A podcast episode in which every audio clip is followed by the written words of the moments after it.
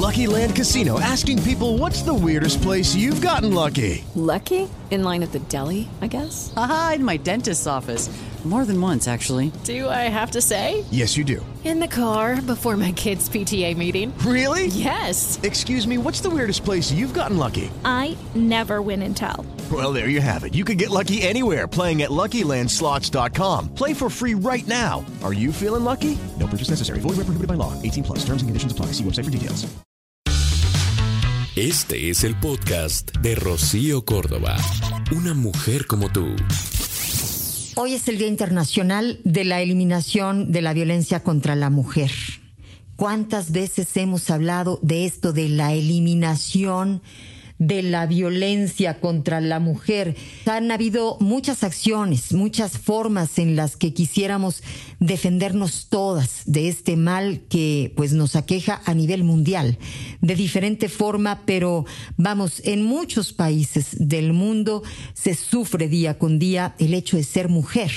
Y este Día Internacional eh, de la Eliminación a la Violencia contra la Mujer justamente se conmemora anualmente un día como hoy, 25 de noviembre, para denunciar la violencia que se ejerce pues sobre las mujeres, también reclamar políticas en todos los países para lograr su erradicación.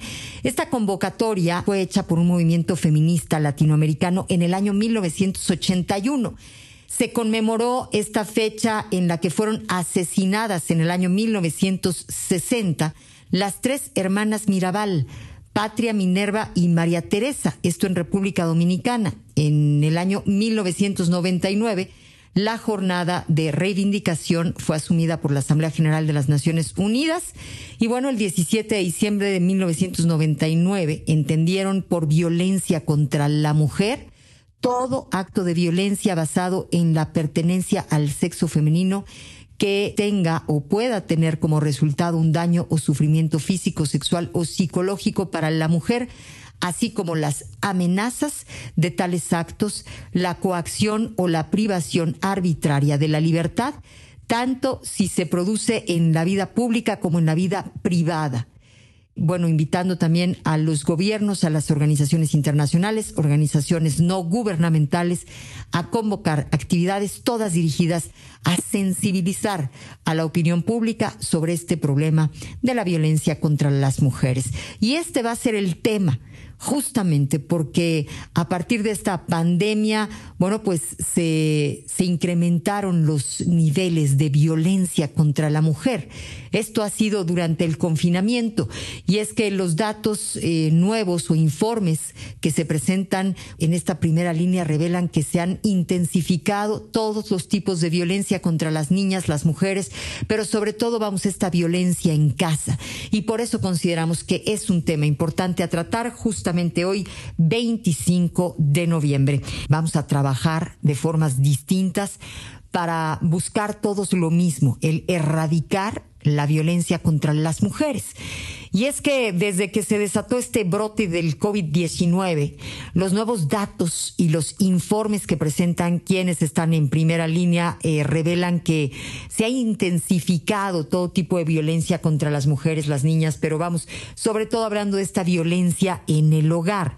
Y es que, bueno, pues esta pandemia nos ha llevado al extremo de, eh, pues, eh, la tensión, ¿no? Hay, pues, mucha zozobra, hay incertidumbre en relación al empleo y por lo tanto, bueno, económicamente la gente lo ha resentido, pero además hay nerviosismo, hay tensión, ha habido encierro, eh, no hay escuela para los niños y todo esto eh, sumado incrementa de manera pues muy considerable el asunto de pues de los gritos, los sombrerazos y hasta los golpes dentro de las casas. La violencia contra las mujeres sí fue en aumento en los primeros nueve meses del 2020. Esto pese al COVID-19. O sea, es más bien eh, justo por el COVID-19, ¿no? Y a pesar de que pues se está viviendo una emergencia sanitaria, bueno, pues como si esto no fuera suficiente, le sumamos el asunto de la violencia y de acuerdo con la más reciente cifra del Secretariado Ejecutivo del Sistema Nacional de Seguridad Pública, 2.874 mujeres fueron víctimas de asesinato y se registraron 704 feminicidios. Estas cifras oficiales publicadas este domingo revelan que la tendencia de feminicidios crece, esto desde el 2015, cuando se reportaron 411 casos. En el 2016 subieron a 605. Para el 2017 la cifra ascendió a 741. En el 2018 subió a 892 casos. En el año 2019 se registró un total de 938 feminicidios y de enero a septiembre suman 704 casos que involucraron a 724 presuntas víctimas. Bueno, pues ahí están los números. La violencia no da tregua a la mujer 63% acusa que el mayor daño fue a su autoestima.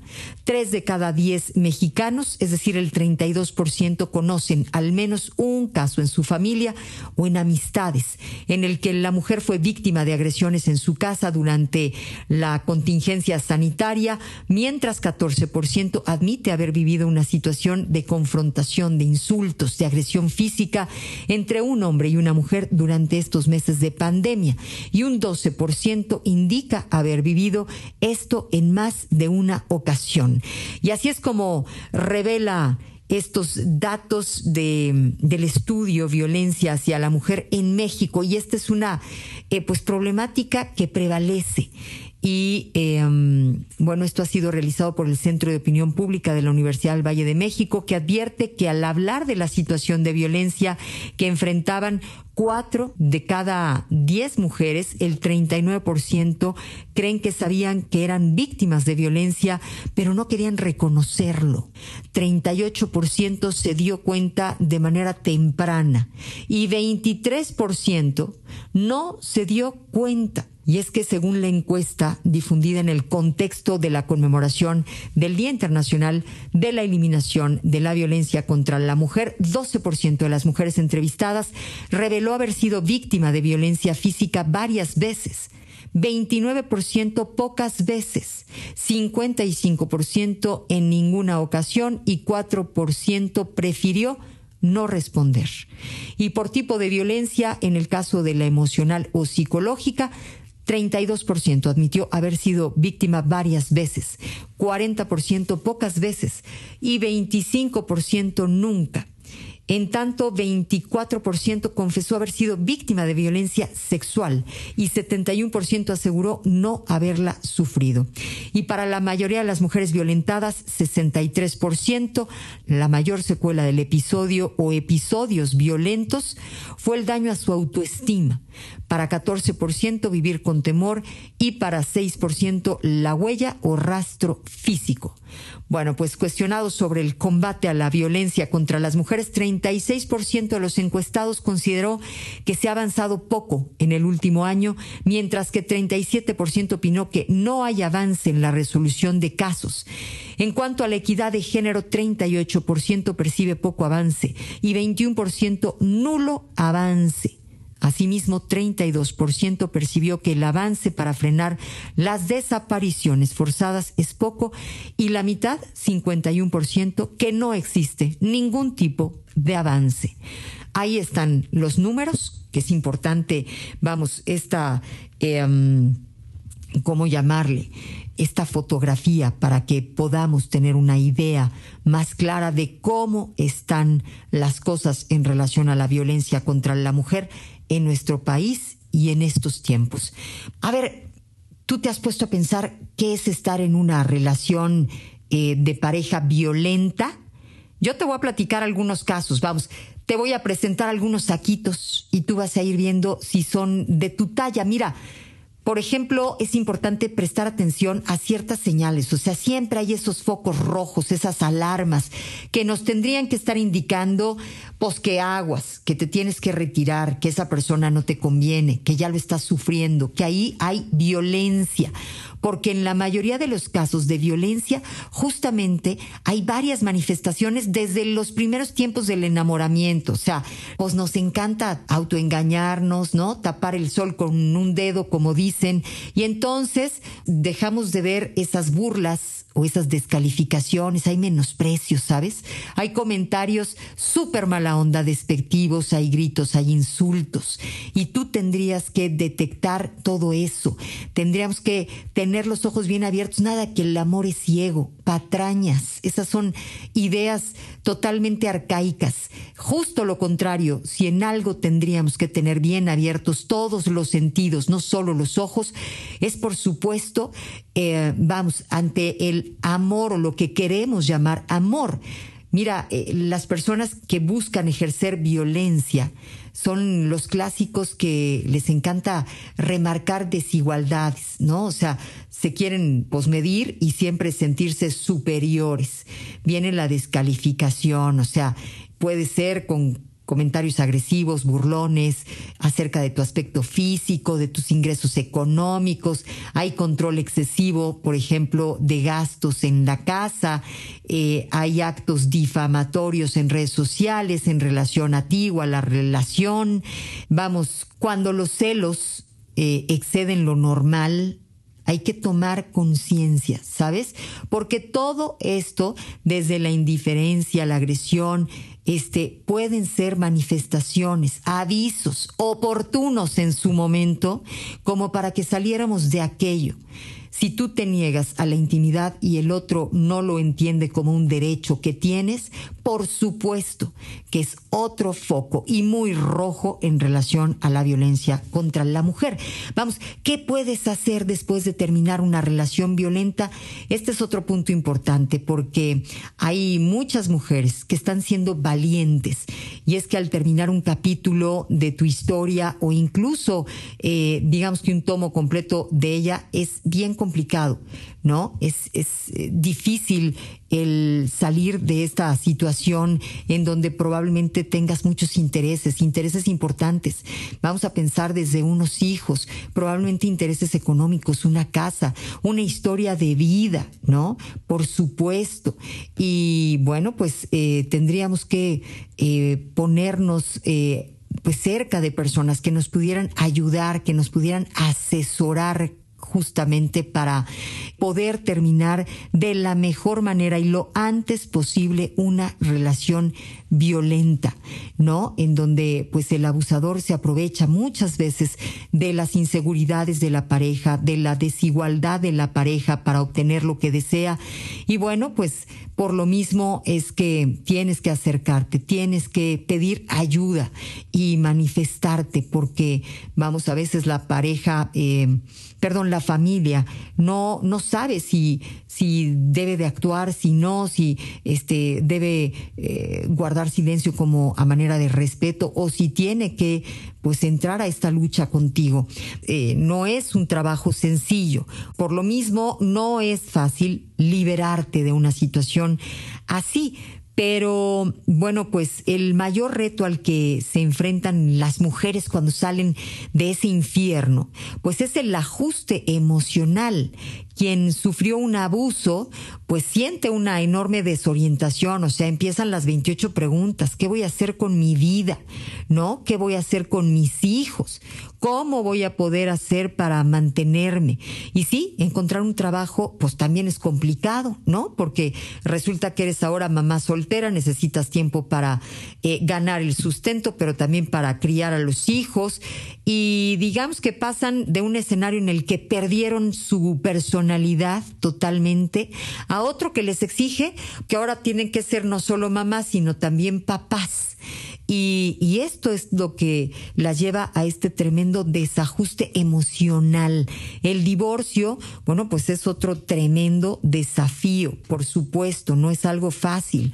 Eh, no solo es difícil o engorroso en lo legal, sino también es súper desgastante en lo emocional.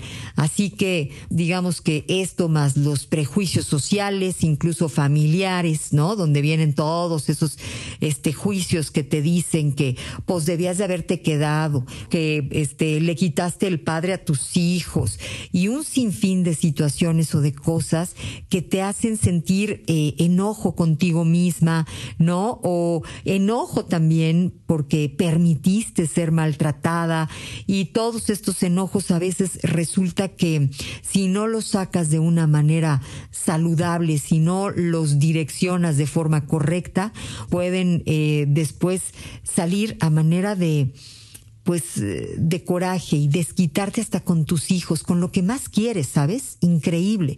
Pero ese enojo empieza como a desbordarse y podemos dañar a nuestros hijos al punto que a veces ellos crecen con la idea de que eso es un matrimonio o esos suelen ser comportamientos normales. Y por supuesto que estamos dando un muy mal ejemplo y, y empiezan digamos que con el pie izquierdo con falsas creencias su vida amorosa también nuestros hijos cuando cuando crecen. Y a quienes que debemos de acudir vamos cuando terminamos una relación violenta, pues decíamos que a los especialistas, hay grupos de ayuda, ¿no? Hay también sesiones individuales, pero hay muchísimas formas, caminos para salir eh, sanos a pesar de todos esos daños. Y es importante no nada más hacerle al valiente, ¿no? Decir, yo puedo con esto y yo voy a sacar a mis hijos y yo este, tengo que poder y no, acércate las herramientas para poder lograr una vida sana para tus hijos, esa vida eh, con autoestima que tú mereces. O sea, a partir de todo aquello, puedes, vamos, impulsarte con ese mismo coraje para encontrar el amor, las formas, eh, pues a partir del conocimiento, desde luego de quererte y procurarte a ti misma y a tus hijos para que, pues bueno, esta situación eh, se pueda sanar y por supuesto por nada del mundo repetirla, nada de volver con aquel hijo, ¿no? Este, por los chantajes, por la necesidad económica. No existe razón alguna que eh, pudiera doblar tu voluntad para liberarte, para volver a ser dueña de tu propia vida, de tu propia historia. Y esa mujer que desea ser fuerte y valiente como ejemplo para tus hijos. El podcast de Rocío Córdoba, una mujer como tú, en Mientras tú escuchas este podcast, Lysol está ayudando a miles de niños con el programa Contigo, creado para ayudar a prevenir enfermedades respiratorias y romper la cadena de infección con buenos hábitos de higiene y desinfección. Conoce más en lysol.com.mx. Cuida el agua.